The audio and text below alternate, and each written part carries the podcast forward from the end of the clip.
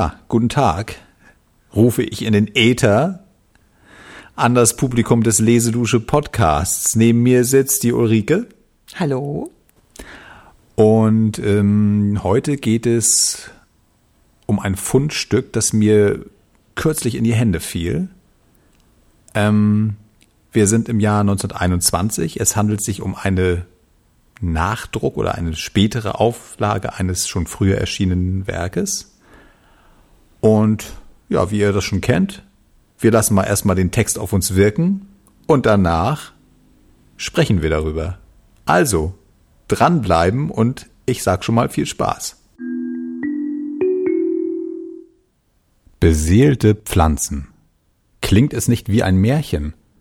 Die Tiere und als ihr Wortführer der Mensch haben sich so lange als die Herren, die eigentlichen Zwecke der Schöpfung gedüngt, zu deren Nahrung, Gebrauch und Dienst die Pflanzen da sind, ja, um deren Willen sie überhaupt nur da sind.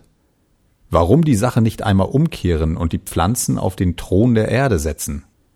Wären wir Pflanzen und könnten wir die Wesen mit tierischen Leibern nur ebenso von außen betrachten, wie die Menschen den Körper der Pflanzen, würden wir nicht sagen, was wollt ihr, ihr unruhigen, rastlos umherlaufenden Geschöpfe? Wozu seid ihr gut, als uns, die Pflanzen, zu bedienen, die wir in vornehmer Ruhe an unserem angestammten Platze wohnen und nichts zu tun brauchen, als Wurzeln und Blätter auszustrecken, um alle Gottesgabe als schuldigen Tribut in Empfang zu nehmen. Ihr lebt nur, damit ihr uns durch euren Atem die Kohlensäure bereitet und ihr sterbt nur, damit wir aus euren verwesenden Körpern Stickstoff ziehen. Ihr habt uns zu pflegen in Töpfen und Gärten, Feld und Wald, und schließlich verzehren wir euch doch. Und noch vieles andere würden wir sagen, wenn wir Pflanzen wären.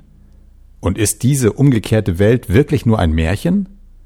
Wer es genauer wissen will, der lese dieses Buch vom Seelenleben der Pflanze, das ein feiner und scharfer Geist schuf und im Jahre 1848 zum ersten Mal herausgab. Vielen Dank, Dirk. Na, da spricht mir mal jemand gewaltig aus dem Herzen, muss ich sagen. Das freut mich. Ja, also stark. Wirklich das mal umzukehren und zu sagen, äh, was würden aus ihrer Weltsicht Blumen über uns dummen Menschen denken, die wir uns als Krone der Schöpfung sehen. Genau, das fand ich auch. Ähm, als ich den Text ausgewählt habe, das ist so rein zufällig gewesen. Ich weiß gar nicht, irgendwie bin ich beim Googlen drauf gekommen oder habe irgendeinen anderen Text gesucht. Und ähm, ich fand schon interessant allein, ähm, das, was wir eben gehört haben, ist aus dem Jahr 1921. Das ist ein Vorwort der fünften Auflage des eigentlichen Buches. Ah, Und ja, das wurde ja, das wurde ja gesagt, 1848 ist das das erste Mal veröffentlicht worden. Und äh, das Buch heißt Nana oder über das Seelenleben der Pflanzen und wurde verfasst von Gustav Fechner. Oh, sagt Kein, mir nichts. kein, nee, Sagt mir überhaupt kein Mensch, ich kannte ihn auch nicht. Ist, äh, den kennt heute auch keiner mehr. Auch dieses Buch ist, möchte ich mal behaupten, den meisten Menschen doch äh, unbekannt. Und ähm, ja, ich kann kurz was sagen zu ihm. Er hat äh, im 19. Jahrhundert, äh, also 1800, jetzt weiß ich gar nicht mehr, das weiß ich, habe ich gar nicht mehr genau im Kopf, ungefähr 1810 bis 1880 gelebt. Ist also so in diesem ganzen diesem 19. Mhm, Jahrhundert. langen 19. Jahrhundert ist er da. Das äh, hat, äh, kommt aus einer Pfarrersfamilie, hat dann Medizin studiert und hat sich darüber angenähert, äh, hat sich da sehr intensiv mit beschäftigt, mit verschiedensten Sachen, Ästhetik, äh, auch Versuche gemacht, äh, um, um, also physikalische Versuche, also war so, so ein Tausendsasser irgendwie. Also äh, wegen des Studiums stolper ich gerade drüber, hat er also durchaus auch ein naturwissenschaftliches Interesse an der Frage wahrscheinlich. Das auf jeden Fall, genau. Und das ist ja auch der Witz, das kann, da kann ich schon mal vorgreifen, das ist der Witz des Buches ist nicht, dass da irgendein Verrückter das mal so raushaut. Pflanzen haben auch Seelen, überhaupt die ganze Welt ist beseelt, nicht nur Menschen oder Tiere. Alles ist beseelt, ne? Äh, sondern er versucht das zu beweisen. Das ist das Besondere an dem Buch, dass er da tatsächlich äh, auf verschiedensten Ebenen, das führt auch zu weit, wenn ich da jetzt reingehe, aber er versucht immer wieder äh, auf, über verschiedene Pfade sich dem anzunähern, wie kann man das beweisen, äh, so. Und der, der schwerste Schritt, glaube ich, ist gewesen, ähm, dass er sich selbst erstmal verdeutlicht hat, dass die Sichtweise ja immer eine menschliche, also die Sichtweise auf irgendeinen Untersuchungsgegenstand ist ja natürlich naturgemäß eine menschliche Sichtweise, Ja. so dass wir auch unsere Ansätze oder über, über, über unsere Vorstellung über das Leben unterstellen wir automatisch auch den Pflanzen, den Tieren oder sonst wem, dass da unsere Sichtweise über das Leben ja dort genauso sein muss. Und Mhm. Genau. das ist ganz stark, dass er auch sagt, sinngemäß in einem seiner äh, Lehrsätze am Ende, dass er auch sagt, das ist auch eine irrige Vorstellung, dass man denkt ja nur, weil die Pflanzen leiden darunter, dass sie von Tieren gefressen werden, von Menschen kaputt gemacht werden und so weiter und so fort. Aber das ist eben reine menschliche Sicht auf das Dass Ganze. das ein Leiden ist. Ja, genau. Das Mhm. kann ganz anders sein. Und das hat eben, jetzt komme ich wieder zurück zu dem Text, den wir gehört haben, der Herausgeber dieser fünften Das wäre nämlich meine Frage gewesen, bevor wir es vergessen. Ja, genau. Also das ist äh, äh, Kurt Lasswitz, der auch ähm, natürlich in der, in der Weimarer Republik also auch Schriftsteller ist und der eben äh, verschiedenste Texte auch selbst verfasst hat und das jetzt diese äh, fünfte Auflage begleitet als ja, und, Herausgeber. und sie auch hervorholt und ja auch wirklich der Meinung ist, wie man aus diesem enthusiastischen äh, Vorwort auch heraushört, Ja. dass das etwas ist, äh, was weitergetragen werden muss und durchaus auch äh, für ihn ja eine belegbare Studie zum Thema Seelenleben der Pflanzen. Genau, genau. Das ist äh, darstellt am genau. Ende, Und ne? seine, die Stärke des Vorwortes, deswegen habe ich das auch ausgesucht, ist, dass er das zuspitzt. Also er kriegt das jetzt sehr klar auf den Punkt, äh, indem er einfach sagt, wir drehen den Spieß mal um und, und Ja, gucken mal und, schönes- und, und, und denken jetzt Geschichte. mal als Pflanze. Im Prinzip. ne? Und äh, das eigentliche Buch äh, des Herrn Fechner ist auch schwierig zum Teil. Es ist wirklich, man muss da schon Okay. sich darauf einlassen. Äh, da können wir also froh sein, dass wir dieses Vorwort noch dazu bekommen haben, weil die Stärke des Ganzen liegt wirklich aus meiner Sicht darin, dass man eben 1848, das ist die äh, Zeit der bürgerlichen, dieser Revolution, dieser Märzrevolutionen, ne? also das ist auch noch eine Zeit, wo auch das Konfessionelle noch ganz stark ist. Katholiken gegen Wo Protestanten. man auch gar nicht denkt, dass man sich da mit solchen Fragen gerade Äh, aktuell Also beschäftigt. Darwin ist noch gar nicht da mit seiner Entstehung der Arten. Also wir sind noch in einer, in einer äh, Zeit, in der die alte Welt, sage ich jetzt mal, des, des, äh, der christlichen Schöpfung noch weitestgehend intakt ist. Klar, es gibt überall Untersuchungen und Forschung, das Mikroskop und egal.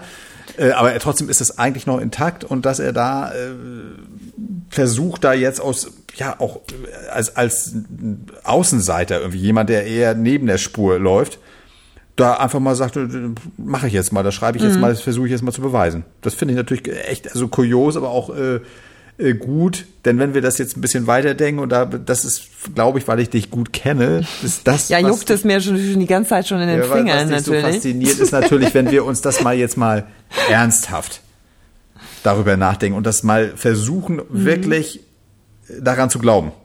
Wir können es nicht wissen, aber wir glauben mal daran. Das hätte natürlich riesige Konsequenzen Mhm. Ja, für den, das Thema Natur- und Umweltschutz. So, also da haben wir schon einen schwierigen Punkt in deiner Rede, daran Mhm. zu glauben. Das finde ich jetzt nun gerade, deswegen fragte ich eben nach dem naturwissenschaftlichen Ja. Hintergrund. Weil das ja für Menschen, die ungern etwas glauben, was man mal so als spirituelles Denken in den Raum stellt, dass das auch einer Wahrheit entspräche. Ja. Aber da finde ich natürlich diese Zusammenführung Mhm. dessen, dass man sagt, guck dir das Ganze auch mal naturwissenschaftlich an und bring es dann mit dieser Idee zusammen, Ja. Dass es eine Art göttliche Seele oder Weltenseele gibt, Ja. die sich ja in allen Wesen widerspiegelt. Ja. Und damit wären dann alles, ich sag's jetzt mal so, Völker der Erde, also Mhm. die Blumen und Pflanzen wären Bevölkerung Ja, unter ja. sich wahrscheinlich Ja, schon in ja. Dutzende Völker aufgeteilt, Ja. Tiere, Menschen und alle eigentlich auf gleichem Stand und hätten vielleicht, wie unser äh, sehr verehrter Captain Kirk, hätte man die Möglichkeit, jede Spezies mal so kennenzulernen, wie sie wirklich lebt, zu erforschen. Ja, aber aber bevor wir sie erforschen, ja, wir beschäftigen wir uns damit, wie wir sie retten. Aber Ja, ja. wir haben sie nicht mal erforscht. So, wir haben sie nicht Ende verstanden. der Frank. wir, wir haben sie, genau, wir haben sie nicht verstanden. Das ist das Starke daran. Ansonsten, also, du kannst dir ja vorstellen, ich meine 1848, äh, äh, diese Beweise oder diese Beweisführung äh, dieser Zeit wird natürlich, heute ist das natürlich alles löchrig und, und, und angreifbar und so weiter und so fort. Aber darum geht's auch nicht. Das hast du eben genau auch schon gesagt. Äh, es geht um das nicht um das Wissen und um das, sondern um das Glauben, das äh, sich hineinversetzt. Und das hat er eben sehr, sehr gut auf diesen verschiedenen Ebenen immer wieder versucht, in immer neuen Anläufen, weil es auch schwierig ist natürlich. Ne, Dass klar. man sagt, ja, wieso, wieso soll ich als Mensch jetzt nicht mehr menschlich denken äh, oder herangehen an eine Sache? Wie, wie soll ich das denn abschalten?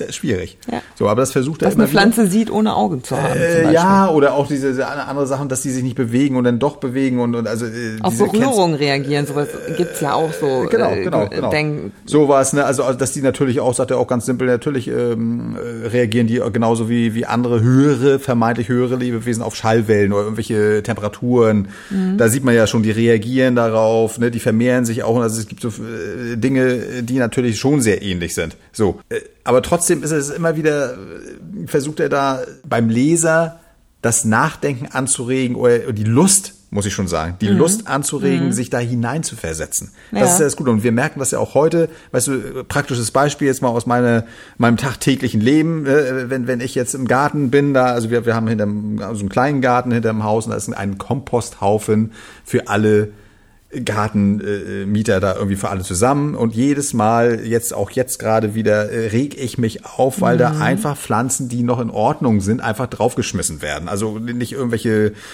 egal was es ist, ist ja auch egal was es ist. ja, ja, wir haben ja nur- auch schon hier so eine kleine Ne, wir haben ja hier eine kleine- Rettungsstation. Du, du siehst es ja, wir haben ja hier unsere Pfl- Pflanzenrettungsstation, Gummibaum sehen wir, Drachenbaum, äh, Oleander, äh, ja. vom Kompost. Vom Wohlgemerkt. Kompost jetzt gerade so eine schöne Hortensie, die war ja gut, die war ein bisschen doof behandelt worden, vertrocknet, aber noch lebt sie. Und das ist genau das Ding, man schmeißt die einfach weg. Das ärgert mich auch so. Als würde man jemanden, der noch nicht verstorben ist, einfach mal auf den Müll Ja, oder werfen, ein ne? Gegenstand. Ein, ein Gegen. Es wird ja behandelt wie ein Gegen, also Ja. ein, ein, ein, ein, ein Gegenstand, den man gekauft hat, also eine Ware und jetzt sieht die irgendwie nicht mehr so toll aus, wie sie am Anfang ausgesehen hat, ich die halt weg. Aber es ist ein Lebewesen. Ja. Und das ist ähm, beruht auf diesem Ding, wo der Fechner rangeht, dass die Menschen das tatsächlich Pflanzen sind in der Hierarchie, sag ich mal, des der Wesen auf diesem Planeten. Oder überhaupt diese ja, Erscheinung. Man muss ja Erscheinung sagen, weil Steine gehören ja auch irgendwie dazu. Ne? Jetzt nicht als Wesen, aber so. Dass die sehr weit unten angesiedelt sind. Ja. Äh, und dagegen verwehrt er sich mit diesem Steine damals ver, ver, ver, ver, verrückten Ansatz, ne, die wahrscheinlich wird er auch genügend Spötter gehabt haben. Mit Sicherheit. Aber es ist, und da sehen wir mal wieder, weil wir auch nicht weiterkommen mit diesen ganzen abstrakten Klimaformeln und was weiß ich, wir kommen da nicht weiter auf der Wissensebene, ist mein, meine These, sondern wir müssen daran glauben, wir müssen sagen, also uns verinnerlichen, das sind Lebewesen, die sind genauso viel wert wie Menschen, höhere Tiere. Und die sind es auch wert, dass sie geschützt werden. Nicht zuletzt ja deswegen auch, das sagt er ja in dem Vorwort so schön, ja, weil die diesen ganzen Planeten überhaupt erstmal lebenswert machen, diese Pflanzen, weil sie nämlich den Sauerstoff und auch produzieren. So, das- nicht nur lebenswert, sondern überhaupt äh, Überleben. ermöglichen. Es das ermöglichen. Überleben So, überhaupt ermöglichen. Ist, äh, ja. Ja, ja, das, also das ist wirklich sensationell. Also es ist ja auch kein, glaube ich, kein komplett neuer Gedanke, aber da bewege ich mich auf dünnem Eis. Aber vielleicht fällt dir dazu was ein. Das ist ja auch in der Antike und vorher früher Ja. auch schon häufig äh, darüber nachgedacht worden oder auch äh, mal niedergeschrieben worden, Gedanken Die Strömung, dazu, er, ne? er steht da auch drin, äh, diese, diese, ich habe das nochmal nachgeguckt bei ihm, weil ich den nun wirklich gar nicht kannte, habe ich mich ein bisschen zu belesen. Also diese, diese, diese Richtung, in die er einzuordnen ist, ist der sogenannte Panpsychismus. Das bedeutet übersetzt Uh. überall, äh, alles ist beseelt. Das ist der Nachfolger sozusagen, der etwas, ratio, der etwas Ah, säkularere Nachfolger des Pantheismus. Alles in allem ist Gott.